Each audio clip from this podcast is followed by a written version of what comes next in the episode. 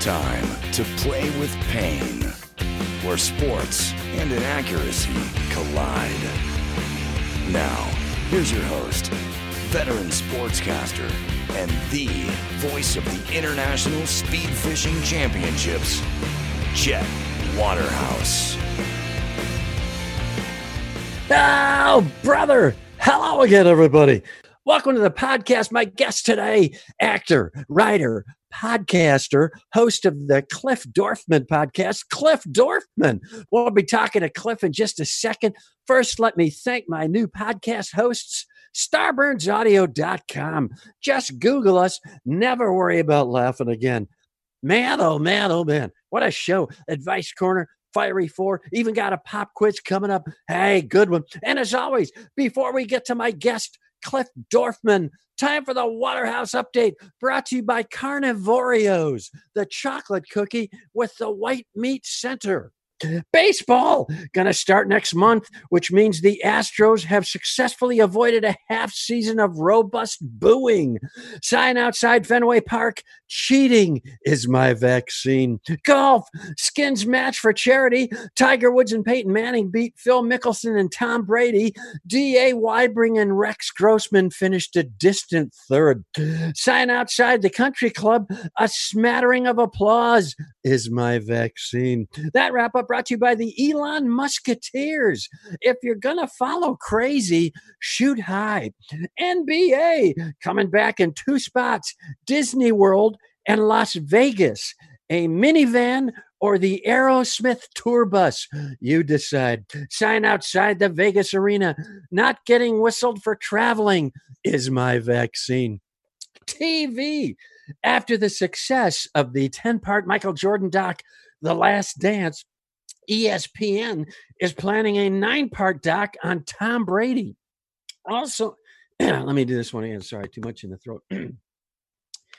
TV. After the success of the 10 part Michael Jordan doc, The Last Dance, ESPN is planning a nine part doc on Tom Brady. Also in the works, an eight part doc on Tai Babilonia, seven parter on Randy Gardner, and a six parter on Cornhole. Wow, that thinned out fast.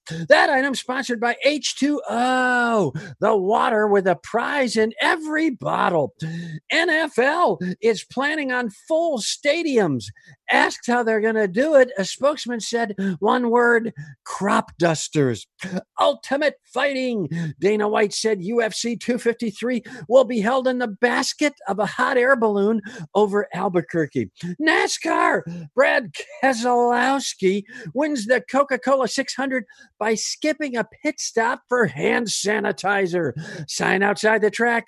Blown carburetors are my vaccine. And finally, this week in sports history, the year 1935, the place Ann Arbor, Michigan. Jesse Owens of Ohio State equals or breaks four world records in just 45 minutes at the Big Ten meet. To give you some context, it took me 67 minutes to write this update. This Waterhouse update brought to you by Ice Cream Scones. Get the drier, thicker cone you've always wanted with Ice Cream Scones. Now, finally, it's talk time. My guest today, you know his writing from the great HBO series Entourage and from movies like Warrior. He's a Renaissance man. And uh, I spelled Renaissance on my own. I didn't Google that crap. He hosts his own podcast right here on Starburns Audio. Cliff Dorfman. Cliff, how are you today? Uh, it is great. Great to be here, Chet. I'm doing wonderful. How are you? Uh, you know, I'm pretty good. Uh, this is me at about 40%. Now, let's dive right in. We're going to talk a little sports, then we'll talk your career, then we'll get back to sports. Uh, you grew up in New York, is that right? That's correct, Long Island. Now, uh, how are your teams? How do you pair them up? Because most people uh, think Mets, Jets, and Yankees, Giants, but then there's crossover. There's heavy crossover. It could be trouble. Who are your pro teams? Well, I mean, it's always Yankees, Giants, Mets, Jets. I mean, it's like losers and, and winners. So you're either going to take the long road and never get a championship, or you're going to take the high road and you're going to keep winning. Uh, Giants, not so much, but more so than the Jets, right? Uh, so personally, I, I, fucking hate the Yankees. They, they're just too uh, financed. So I go Mets, Jets. Yeah, it, they're they're they're they've uh, they're kind of Wall Street. That's why it is uh, entertaining though when the Yankees uh, uh, get great and then they got all the big money and then guys like Scott Brosius come through for him in the pinch. That always makes me kind of laugh. So, okay, so you're Mets Jets maybe, or you might even cross the Giants. Who knows? Well, no, I'm Mets, and I, I have the like what is it, the '86 series to hold on to. Yes, That's and what I you're have. clinging to that uh, uh, like a uh, like a life raft right Exactly, now. the late middle of the innings. Pacific. That's correct. That's a tough inning. one. It really is. So I, I abandoned the Jets completely early on, like right after Namath. And I, I went immediately, I, I- I flipped to the 49ers and then I decided I settled very happily on the Saints. Oh, nice. So you have broadened your horizons. I'm a huge advocate of this. Uh, you don't, uh, you're not necessarily pinned anymore to your geographic region of origin uh, for a ball club. If you like the looks of a team or you like their spirit, uh, I like that. I like uh, glomming onto that New Orleans thing. Plus, say you get down there for a home game or two and this whole thing clears up. Uh, there's some fine food there. Now, I like to guess uh, what uh, what type of athlete my um, my guests uh, were or are, and you're a wiry dude. You're kind of spindly. You have a, a willowy uh, quality to you. I'm going to say you may have wrestled in high school at a lower weight and then golfed later in high school when you realized exactly how brutal wrestling was. How close am I? You're close with the wrestling. Uh, golf, I wish I could play. I fucking, oh, can we curse on here? I don't know, Chet. You got Sure, why not? It's, All right, I uh, fucking it's suck. Starburns. Anything goes. Yeah, I suck at golf. So I went wrestling and then I did the white man uh, Jew sport lacrosse. Oh, well, lacrosse is hard. That's crazy. Yeah, lacrosse is like hockey without skates and uh, uh, even more hitting. Uh, but you know what? I, I loved it. I broke my ribs a couple of times, and I realized I'm just eh. you know, I yeah, you know, uh, it's an interesting uh, turn of phrase you did there. I love it. I broke my ribs a couple of times. We, might- you know, in editing, if you want, I can split those apart because they were probably meant to be Kind of together rough subconsciously. that's a true lacrosse player there. Well, I learned a big lesson. I, I had a coach Schneider. His name was Coach Schneider, and he said uh, I, there was this guy. Uh, he started a fight with. He was like Memphis, uh, Mepham Calhoun. Uh, no, Mepham Kennedy. I went to Kennedy. He went to Mepham. It was a rivalry, like you know, district rivalry. Sure. This guy, we got into a fight, and I throw up. I'm like, what the fuck? And I I throw my stick down and I run at him. I was an attack, and he was a defenseman. And I start running at him with my arms up like I'm going to punch him. He just takes his stick, flips it around, whacks me in the ribs with the shaft, and I just like go down. I'm like, my ribs.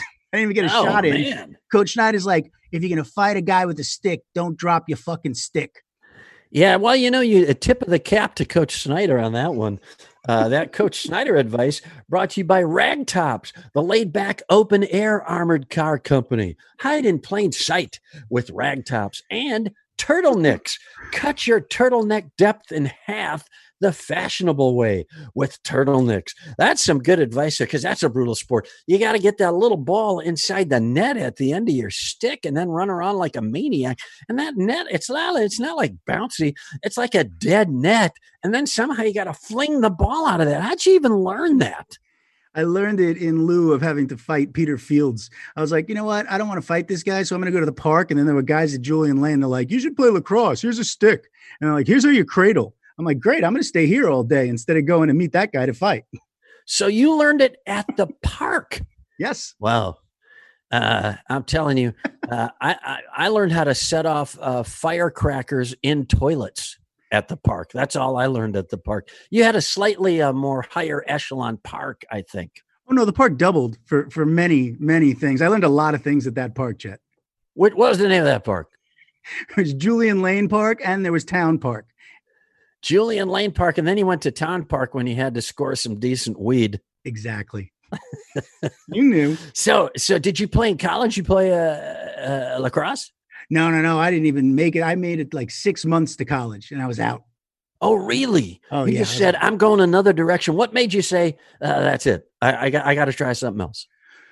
Well, originally it was the army. I was going to be a ranger, and I was ROTC, and uh, I went to um, to join, and uh, I was uh, eligible, not enlisted. I, I was uh, lied to by my recruiter. Thought I was going to be a ranger. Did all my research, scored high in the test. Then I was out. They were like, "Oh yeah, you're just going to go infantry." Right when I was at Fort Hamilton for my uh, my uh, physical, they just lied. And they're like, no, you have to request airborne and infantry after you're enlisted. I'm like, fuck that.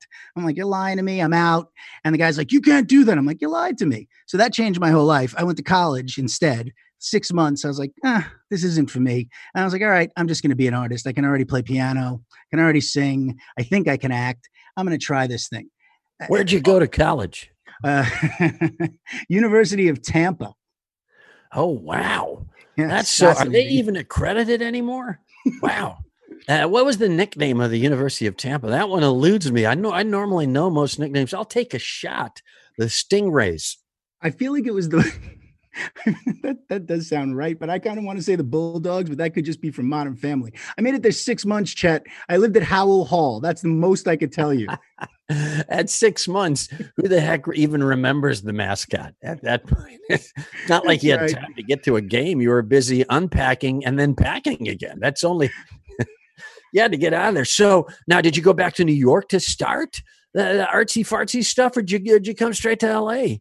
Well, no, I, I went back to uh, New York and then I went to LA. And uh, that's where trouble started. And then I went back to New York. And then ultimately I made it back to LA. That's All right. it- Well, you can't uh, you can't skip over. Uh, you're not uh, paragraphing that baby, not putting that in parentheses. That's where trouble started, and then I moved back. Nah, nah, what was the trouble? What happened? I mean, this is a story, man. I've, I've never, ever in my life told this story out loud to anyone but family. Well, you know, uh, uh, You got You got a minute? I'll tell you. probably your family's the only ones who are listening, so it's almost the same. All right. You asked for it though. All right. So I didn't know what to do. I was like, I have to get out. This is 87 now. I have to get to LA. I'm 19 years old. I know I want to be an artist. And I had worked a little in clubs in New York, like doing like half ass promoting. So I did a, I was like a third level promoter for a party at the Michael Todd room at the Palladium. I don't know if you guys remember this club. It was uh, in Manhattan on, I think, like 14th Street, somewhere around there. It was the old concert venue and Steve Rubell owned Studio 54 with Ian Schrager owned this. This was their new venture. So I'd had some dealings with Steve Rubell. And being a, an actor, I was like, all right, I know how to imitate this guy. Great. So I find out the biggest club in LA when I get there. I'm like staying on a friend's couch. And I'm like, uh, oh, it's Vertigo. This is 87 when LA was downtown. That's when all the clubs Right. were happening and nothing was. Oh yeah, I was uh, I was down there partying. Yeah, it was like Wall Street. Da, da, da. So I find out this big club, Vertigo, and uh, these guys who own it, Nick and Jim Colachis, and I'm like, okay, uh, that's where I have to work. So I pick up the phone, I get the number, and this back, you know, there's no internet, there's no way to check shit, No, and I just dial the number, and I'm like, hi, can I speak to Nick or Jim Colachis, please? This is Steve Rubell. and- Uh, uh, hold, hold on a second, Mr. Rubell. And then my friends in the background, like, you're fucking nuts. I'm like, shut the fuck up. So I hear both of them pop on the phone. They're twins, by the way. By the way, the Wow. best guys in the world. I ended up working for them later. They know all about this now. So at the time, they pick up the phone, both of them at the same time, like, Mr. Rubell, oh my God, uh, we fashioned our whole club after you. The entire door here was based after what you did in New York. And I'm like, oh, that's wonderful, gentlemen. Listen, my nephew, Cliff Dorfman, is in Los Angeles. And I listen, I'm not saying give him a job. I'm saying meet with him as a favor for me. That's all. He's like, I don't know if you remember, but we met you at Lola's in New York. I'm like, no. Like you were wearing a yellow sweater. I'm like, I don't remember. But if you could do it, great. If not, no worries. Gentlemen, call me anytime. Here's his number. And I gave him like the number where I was staying. And uh, thank you guys. Bye. Click. Five minutes, I get a phone call from the Colacheses. Within uh, two hours, I'm like spending all the money I have on a nice suit. The next day, I go downtown and I'm hired as assistant to the general manager. Now that's where the shit just starts popping off. I'm 19 years old. Shouldn't even be in the club, Chet. right. Yeah, that's illegal in Well- most states. as long as I'm not drinking, but it's not legal. Uh, meanwhile, I'm assistant to the GM, and uh, the GM at the time, and mind you, I'm not assistant GM, I'm assistant too. And the GM at the time was like in his office, and I think he had taken like a couple of Quaaludes and he was naked. And I just popped my head in, and I'm like, yo, Scott, I'm like, what are you doing about the Halloween party? I'm like, what's the budget on that? He's like, it's like uh, 15 grand. I'm like, "Are you okay?" He's like, "I took some ludes." I'm like, "All right, cool. I'm gonna go talk to Nick and Jim about this." So I popped my head. I had this idea. I'm like, "Yo, can I run with the Halloween party?" I go, "Scott's busy." I go, uh, "I got a production designer who could help me." So I hire a production designer from my friend's mom. I set up this whole thing on the roof like a graveyard. Next thing you know, I'm now like it goes off. I do it for like five grand. They make 30 that night just on the door. And they're like, all right, you're now the assistant general manager.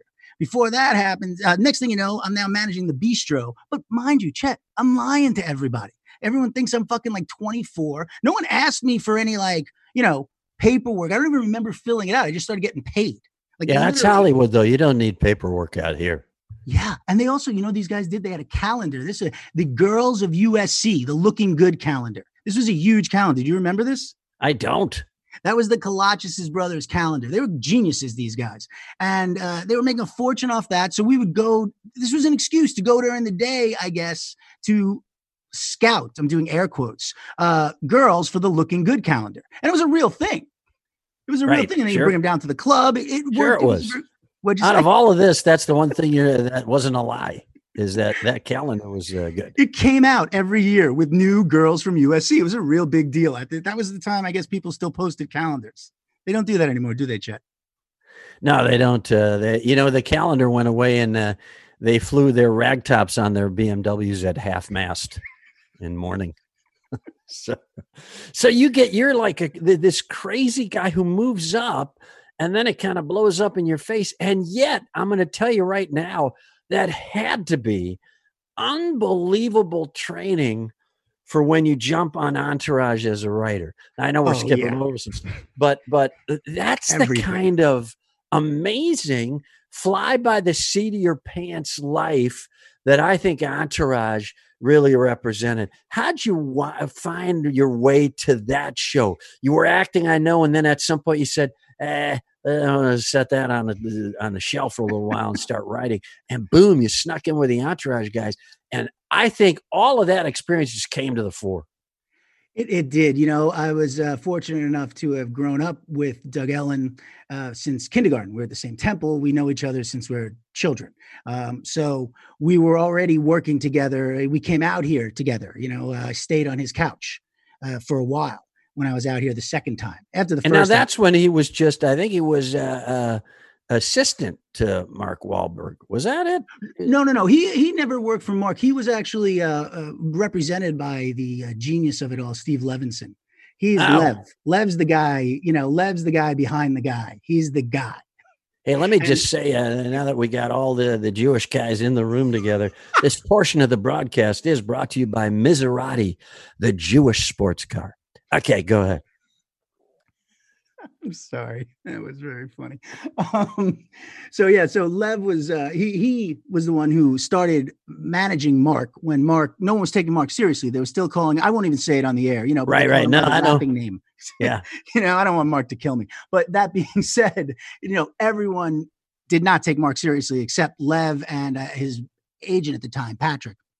And Lev just saw an opening because he's a fucking genius. Started managing Mark, and next thing you know, Mark's in fear, and Lev's like at the movie theaters at fear, like checking it out. So he's managing Wahlberg. He decides to manage Doug off of some stuff Doug had done, and uh, Doug wrote a spec for uh, for Curb Your Enthusiasm, which Lev loved, and Lev and Mark had the idea to come up. You know, they came up with Entourage. It was uh, Lev's actual like E there was right. an Eric, you know, Eric Weinstein, I think his name is. Really nice guy. He was like his de facto manager under, you know, Lev. So he had had the idea to film the documentary. And Lev's like, no, no, it's not a documentary, it's a series. And he brought Doug in. He's like, Doug, you're going to write it. And he brought Doug to HBO with Mark, and they sold it in the room with Ari. And uh, next thing you know, and then Doug spent two years uh, working the pilot, and I worked it with him. And uh, next thing you know, the pilot got picked up, and then it's up for eight, and then there's nominations. Boy, that's impressive. And, and I'm telling you, uh, that's the kind of life that I think that show was tremendous at portraying. Now they packaged it all in. Uh, you got the hot lead actor guy, and then his his entourage of crazies.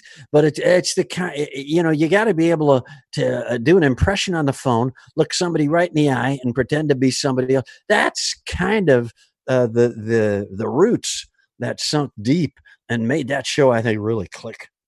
Thank you so much. Yeah, there's a lot of uh, true stories in there, from the mushrooms to the um, to the Saget uh, whorehouse, uh, the hooker uh, incident. There's a lot of truth in those episodes. And that truth brought to you by Ad Nauseum, the tummy medicine that really works if you keep taking it and taking it and taking it. What is the Cliff Dorfman Passion Project? What do you what, what do you got on that back burner that you're dying to, to, figure out a way to sell and and make? Oh no, it's not. It's not on the back burner. I was front burner literally getting ready to go uh, direct this movie that i had written called threads which is an entire one take film right before covid hit so we're we're putting it now re together we're re-putting it together for september if people will be allowed to shoot then michael bay will but will anybody else we're trying to figure it out yeah now. right exactly yeah the heavyweights are gonna have a little easier time of it but yes. uh uh, if I may, here's what I would do: is just uh, uh, uh, Lysol baths. I'd try that. Just like you know those uh, outdoor showers you used to sh- see in the show Mash. Just set up one of those wherever you're on location. Fam, Lysol comes right out. They're clean. You gotta get. You gotta be quick. You gotta shoot it in about eight. No, no third takes. One take. If they like screw it up, second take, boom, that's it. Move on, and then back to the Lysol bath. Lysol bath brought to you by. That's my thought process. I don't mind it, by the way. I'd be yeah, into a Lysol bath. all right, listen, I got a bona fide big time writer with me. Uh, Entourage, Warrior, all these great movies, which is a, a, a, mixed martial arts movie, incidentally. If you haven't seen it, it's fantastic. Time for Advice Corner. Five questions about your work, Cliff Dorfman. Actual takeaway from Cliff Dorfman. I'm just going to throw these questions out. Uh, uh, see if we can't give uh, some folks out there an answer. Hey, in case there's a, a kid out there who's who's picking up the phone right now, uh, thinking I have to pretend to impersonate a uh, famous nightclub owner to get work, maybe this will change their mind. Uh, okay, question number one: You're blocked on a script writing. How do you get the juices flowing again? How does Cliff Dorfman bust through and get those juices flowing? Uh with money or without money? Either. Okay. So without money, you got, I call it asphalt surfing. You get in the car, however much gas you can afford, and you just fucking drive. Because what happens is no phone, you leave your phone, you turn it off, just music, whatever you listen to, and you just drive because you think through all your thoughts. And at a certain point, all your thoughts are thought through and you're just zen. And that's where the ideas open up. With money, what I do is I get a really nice hotel suite and I lock myself in it and I deprive myself of any room service, any spa stuff, any pool stuff. And I have to eat the food I brought with me in the suite until I'm done writing. And when I'm done, I get to go treat myself at the grounds. That's post. Money. Wow, so that that's impressive. That's two. I would probably choose uh, number one just because I I have a hunch it would take me all the way to Barstow to get something happening. Question number two quick tip for an all night pick me up. I know you've been in writers' rooms where someone comes in at 10 p.m. and says, All right, page one, rewrite, let's do this. What do you think yourself? What do you go to at the craft service tables? Or what do you order? What, what's what's the thing for you that says, I got I gotta have something to get me through these five hours? Okay, so for me, I learned you got to bring it with you, but it's it's oxygen. you bring your own oxygen with you, like 100% medical grade oxygen, and you can get little tanks of it, and you just take a couple of hits. Completely legal. You're up for 10 hours. Wow. Firing on all cylinders. Coffee does not do it. Red Bull is the worst for you. Yeah. Uh, yeah, I mean, truly, the, the only thing I found that's clean is is oxygen, and your doctor can prescribe it. As long as you have health insurance, it's very easy. And you can get oxygen that's not 100% pure without a doctor's prescription. Just saying.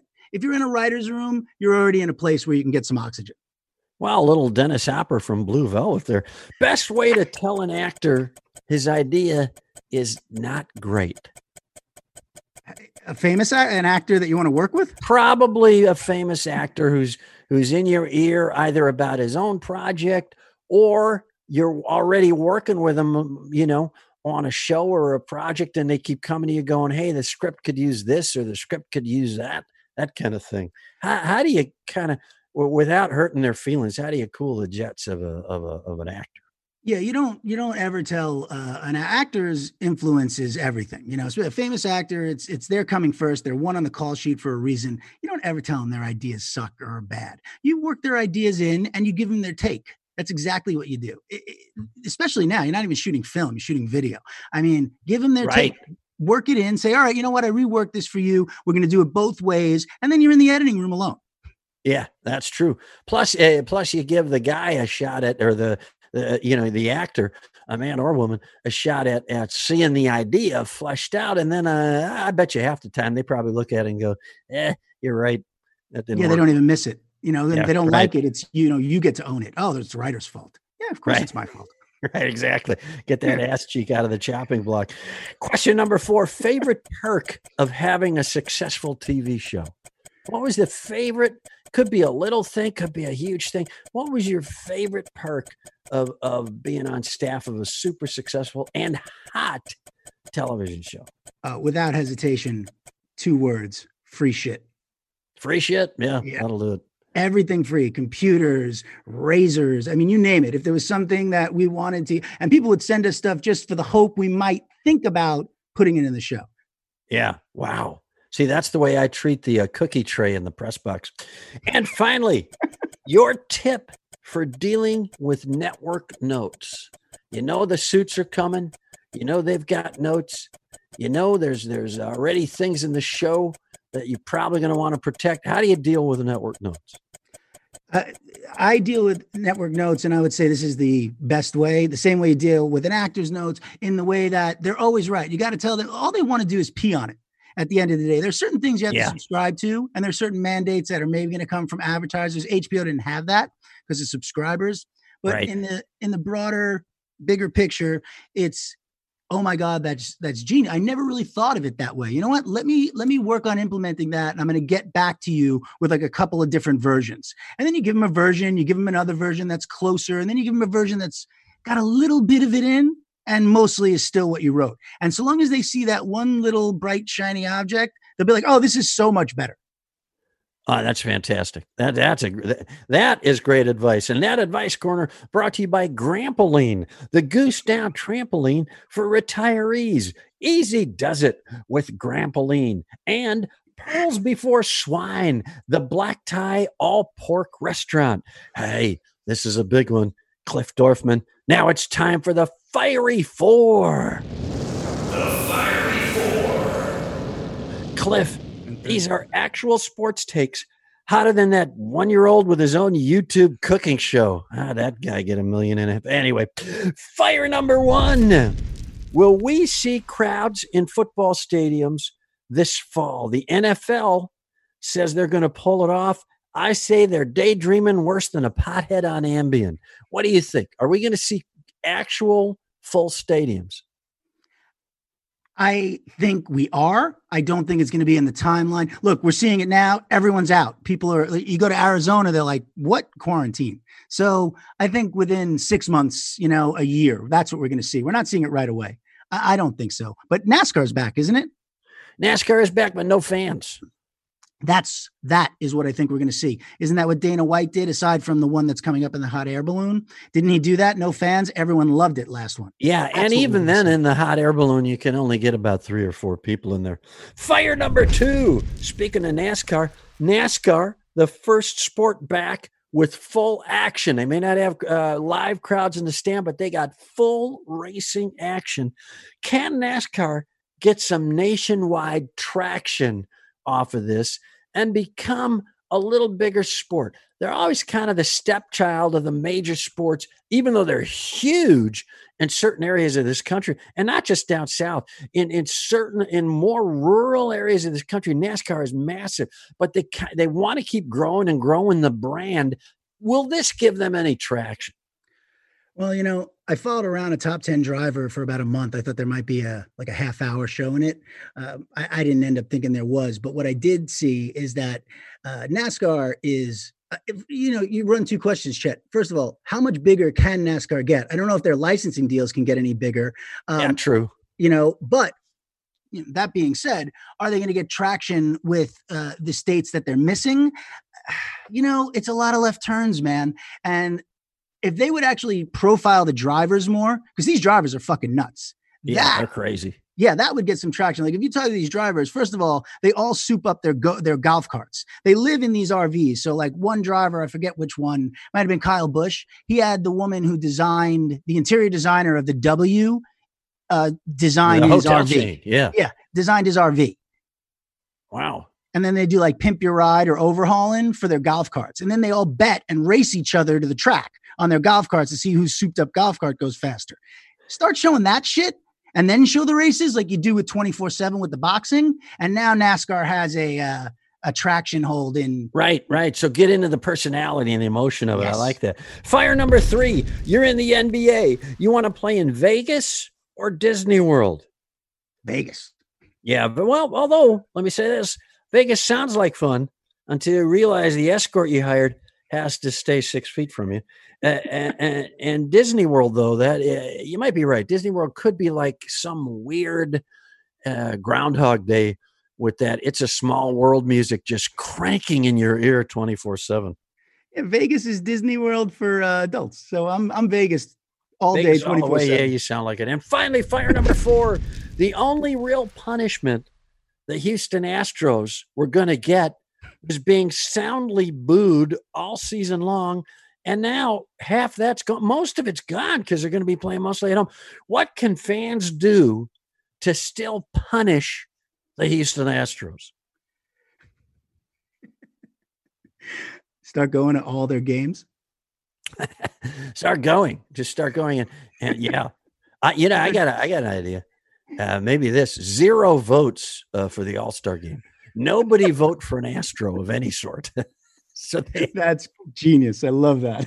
no vote tally, and the Astros still zero. That fiery four brought to you by Nothing in Commune, the commune for total strangers. It's in Oregon, and of course, Sporty Snips, your one stop for sports, booze, and a haircut. Everything winds up a buzz cut at Sporty Snips. Now, Cliff Dorfman, uh, what a killer writer, podcast host, everything. Uh, you may have a, a pop quiz for me. Is that right? I have, I, I do. I have a few pop quiz uh, questions. Well, we got it. We got a theme song for this. Hang on. Let's do it. Pop pop pop quiz. That's a. I did that live version there. Oh, that was that, that was fantastic. Is that it? I kind of want Yeah, to it no, again. that's it. Uh, there's an.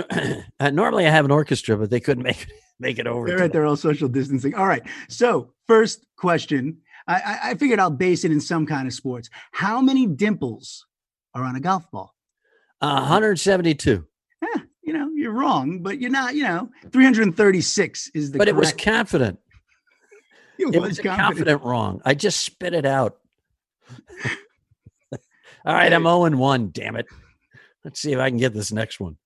Okay, so the Flintstones were the first primetime couple who were shown what together? In bed together. Oh, that's brilliant. Yes, ladies and gentlemen, in bed together. That is the correct answer. And uh, to quote the late great Rich Jeni, that uh, that woman had uh, she had a nice caboose. My favorite Rich Jeni joke. Okay. Oh, look at this. I'm one and one. Here's the rubber question in pop quiz. Can I take this one for my 12th victory out of 200 attempts? All right, we ready for question number three? I'm ready. Here we go.